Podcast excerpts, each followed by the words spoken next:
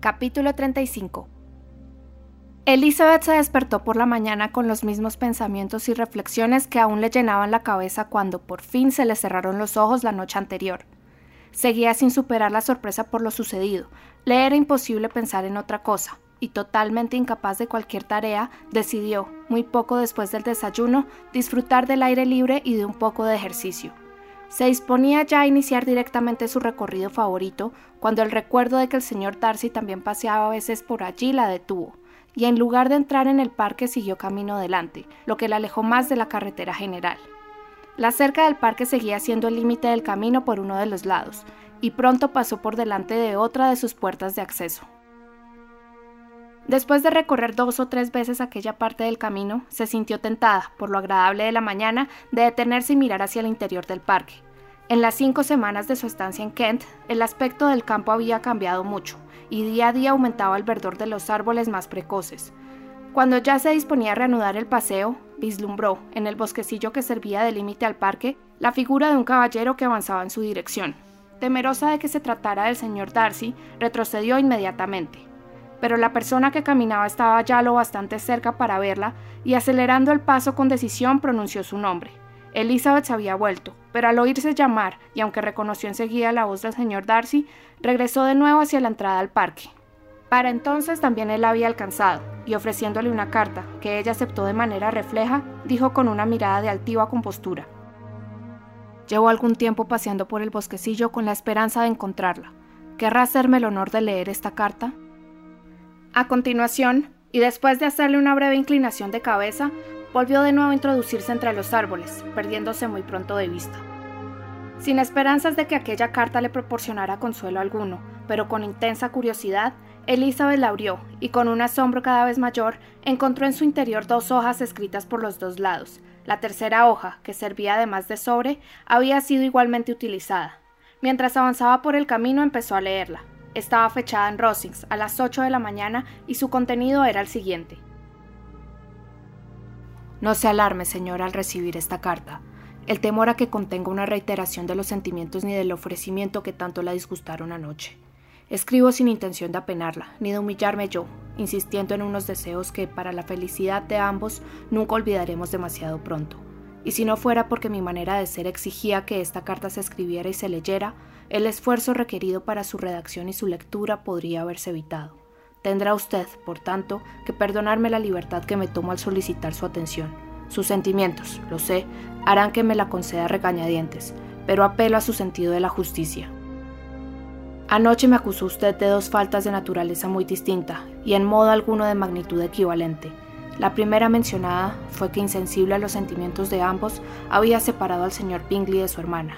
La otra, que con desprecio de justas reivindicaciones, con desprecio del honor y de todo sentimiento humanitario, había destruido la prosperidad presente del señor Wickham y arruinado sus esperanzas para el futuro.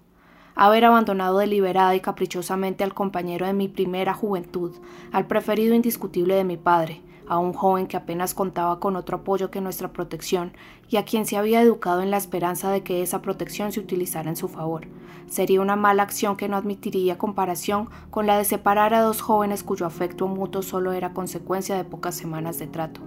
Pero de la gravedad de la culpa que tan liberalmente se me atribuyó la noche pasada, relativo a cada uno de esos dos hechos, espero verme absuelto en el futuro, cuando se haya leído el relato de mis acciones y de sus motivos.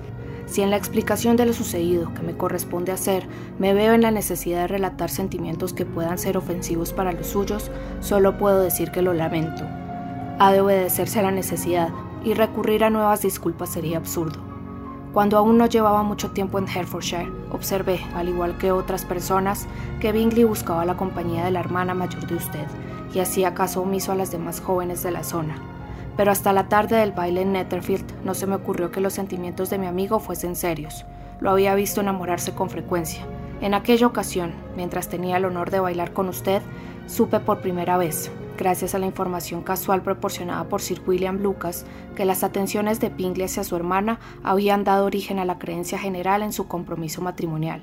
Sir William habló de ello como de algo seguro, sin otra incertidumbre que la de fijar la fecha de la boda.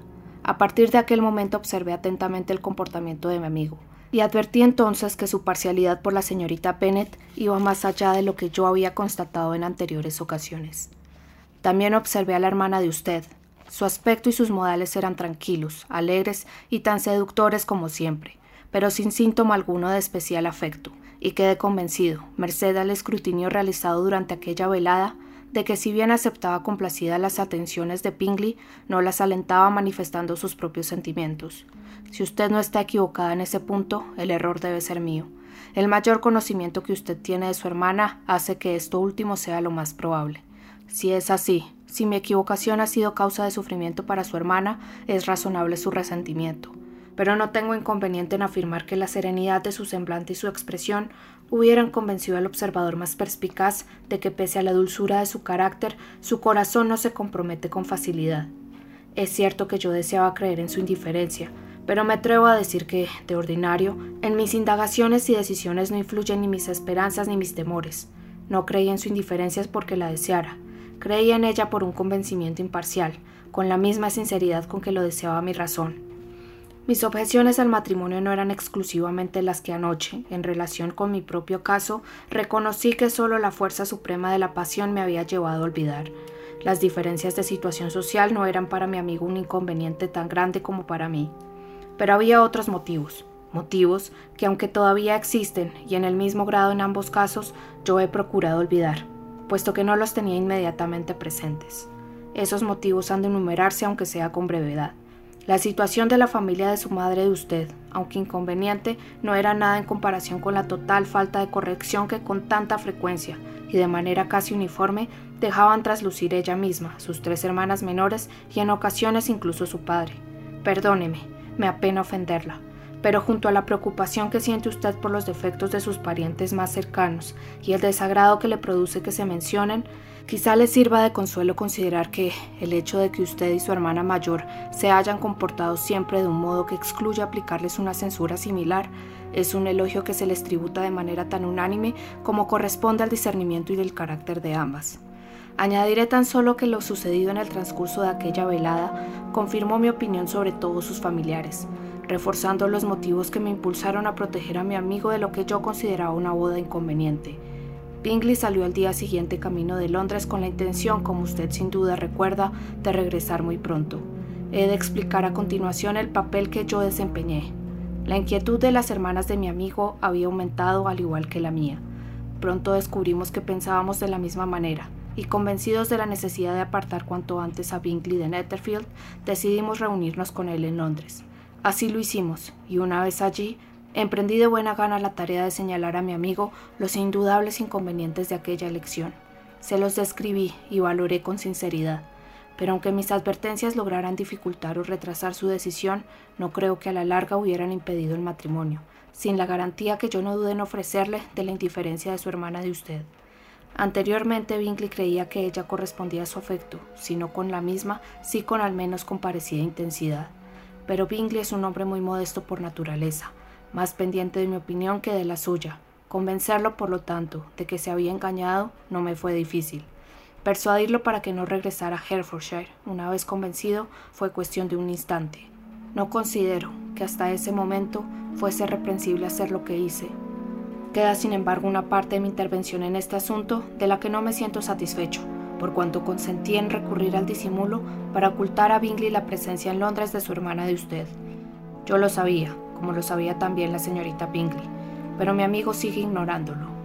Quizá hubieran podido encontrarse sin consecuencias negativas, pero yo no estaba seguro del desinterés de Pemberley. Cabe que esta ocultación, que este disimulo, fueran indignos de mí. Está hecho, sin embargo, y hecho con la mejor intención. Sobre ese tema no tengo nada más que decir, ni otra disculpa que ofrecer. Si herí los sentimientos de su hermana, lo hice por desconocimiento. Y aunque a usted, como es lógico, puedan parecerle insuficientes los motivos que me impulsaron, no se me alcanza que sean condenables. En cuanto a la otra acusación, más grave, de haber perjudicado al señor Wickham, solo puedo refutarla explicándole a usted la totalidad de su relación con mi familia. Ignoro en concreto de qué me acusa, pero sobre la verdad de lo que voy a relatarle puedo aportar más de un testigo de indudable veracidad. El señor Wickham es hijo de un hombre muy respetable que administró durante muchos años la totalidad de las propiedades de Pemberley y cuyo buen comportamiento en el desempeño de sus funciones llevó a mi padre, de manera natural, a favorecerlo, por lo que trató con especial benevolencia a George Wickham, ahijado suyo. Mi padre pagó sus estudios, incluidos los universitarios que realizó en Cambridge, ayuda muy importante, puesto que su padre, siempre sin dinero por los dispendios de su esposa, hubiera sido incapaz de darle una educación de caballero. A mi padre no solo le gustaba la compañía de este joven, cuya simpatía ha sido siempre proverbial, sino que lo tenía en muy alta estima y con la esperanza de que la iglesia fuese su profesión, se proponía concederle un beneficio. En cuanto a mí, empecé a pensar en él de manera muy distinta. Las viciosas inclinaciones, la ausencia de principios que tenía buen cuidado de impedir que llegara a conocimiento de su mejor amigo no escapaban a la observación de otro joven casi de su misma edad y con oportunidades de verlo en momentos de descuido, algo que no estaba al alcance de mi padre. También en este caso mis palabras le resultarán dolorosas. Solo usted podrá decir en qué medida. Pero sean cuales fueren los sentimientos que el señor Wickham ha de inspirarle, la sospecha de cuál pueda ser su naturaleza no me impedirá revelarle su verdadera personalidad, más bien añaden otro motivo. Mi padre, un hombre bueno, murió hace aproximadamente cinco años, y su afecto por el señor Wickham fue hasta el final tan firme que en su testamento me recomendaba encarecidamente que facilitara su progreso de la mejor manera que permitiera su profesión. Y en el caso de ordenarse, manifestaba su deseo de que se le concediera, en el momento en que quedara vacante, un importante beneficio ligado a nuestra familia. Le destinó además un legado de mil libras. Su padre apenas sobrevivió al mío, y a los seis meses de estos acontecimientos, el señor Wickham me escribió para informarme de que abandonando el proyecto de dedicarse a la carrera eclesiástica, esperaba que me pareciese razonable su deseo de obtener, en lugar del beneficio, que ya no podía ser suyo, alguna ventaja pecuniaria más inmediata. Abrigaba la intención, añadía, de estudiar Derecho, y esperaba que yo comprendiera que los intereses de un capital de mil libras constituían un apoyo insuficiente para ese fin. Más que creerle sincero, deseé que lo fuera, pero en cualquier caso, acepté sin vacilar su propuesta. Sabía que el señor Wickham no debía ser clérigo, y el asunto quedó muy pronto resuelto. Él renunció a todo derecho, si es que alguna vez se encontraba en situación de recibir un beneficio eclesiástico, aceptando a cambio la suma de tres mil libras. Toda relación entre nosotros parecía, por tanto, concluida. Tenía demasiada mala opinión de George Wickham para invitarlo a Pemberley o tratarme con él en Londres. Creía que vivía principalmente en la capital, pero sus estudios de abogacía no eran más que un pretexto. Libre ya de toda restricción, llevaba una vida de ociosidad y libertinaje. Por espacio de tres años apenas supe de él, pero al fallecer el titular del beneficio que le hubiera correspondido de no mediar nuestro acuerdo, se dirigió de nuevo a mí por carta solicitándolo. Su situación, me aseguraba, y a mí no me costó trabajo creerlo, era angustiosa. No había encontrado provechoso el estudio de la abogacía, y estaba decidido a ordenarse, si yo apoyaba su candidatura por el beneficio antes mencionado, para lo cual confiaba en que no hubiera ningún obstáculo, por cuanto sabía con certeza que yo carecía de otro candidato y no podía haber olvidado las recomendaciones de mi padre. Difícilmente podrá usted condenarme por no haber atendido aquella petición, ni entonces ni en las numerosas ocasiones en que lo reiteró. Su resentimiento creció en relación directa con lo apurado de su situación, y sin duda los insultos que me dirigió en presencia de otras personas fueron tan violentos como los reproches que me hizo por carta. Después de aquel periodo, se interrumpió toda comunicación entre nosotros. Ignoro cómo sobrevivió, pero el verano pasado, el señor Wickham intentó interrumpir en mi vida de la manera más dolorosa. He de mencionar ahora unos hechos que yo mismo quisiera olvidar, y que ningún deber menos importante que el presente me llevaría a revelar a nadie. Después de haber dicho esto, estoy seguro de que sabrá usted guardar el secreto. Mi hermana, que es más de diez años menor que yo, quedó, a la muerte de mi padre, bajo mi tutela y la del sobrino de mi madre, el coronel Fitzwilliam, de manera conjunta. Hace aproximadamente un año, Georgiana salió del centro docente donde estudiaba, preparándosele una casa en Londres. Llegado el verano, se trasladó con la dama encargada de administrar su hogar, a Ramsgate. También recaló allí el señor Wickham, sin duda intencionalmente, porque se comprobó la existencia de una anterior intimidad entre él y la señora Young, quien había conseguido engañarnos de la manera más lamentable sobre su honorabilidad.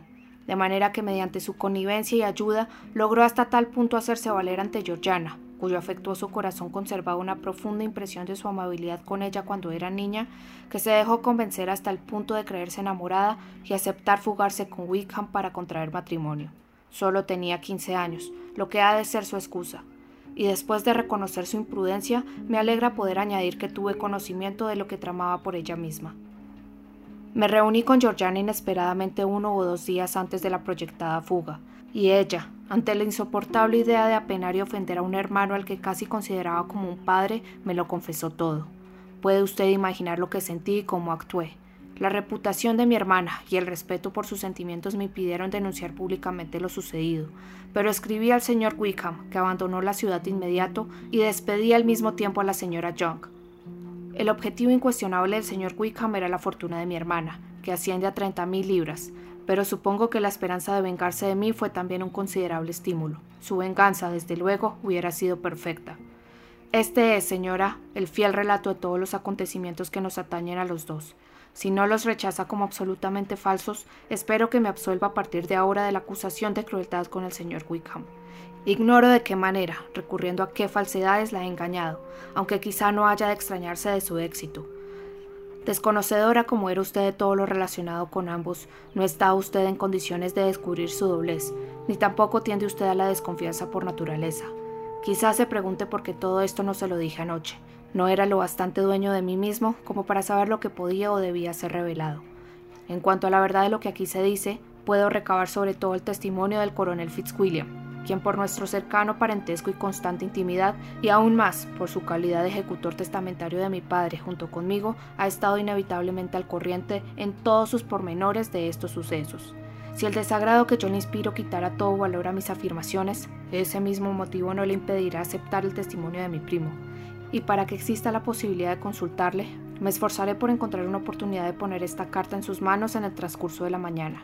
Solo me queda añadir el deseo de que Dios la bendiga. Fitzwilliam Darcy.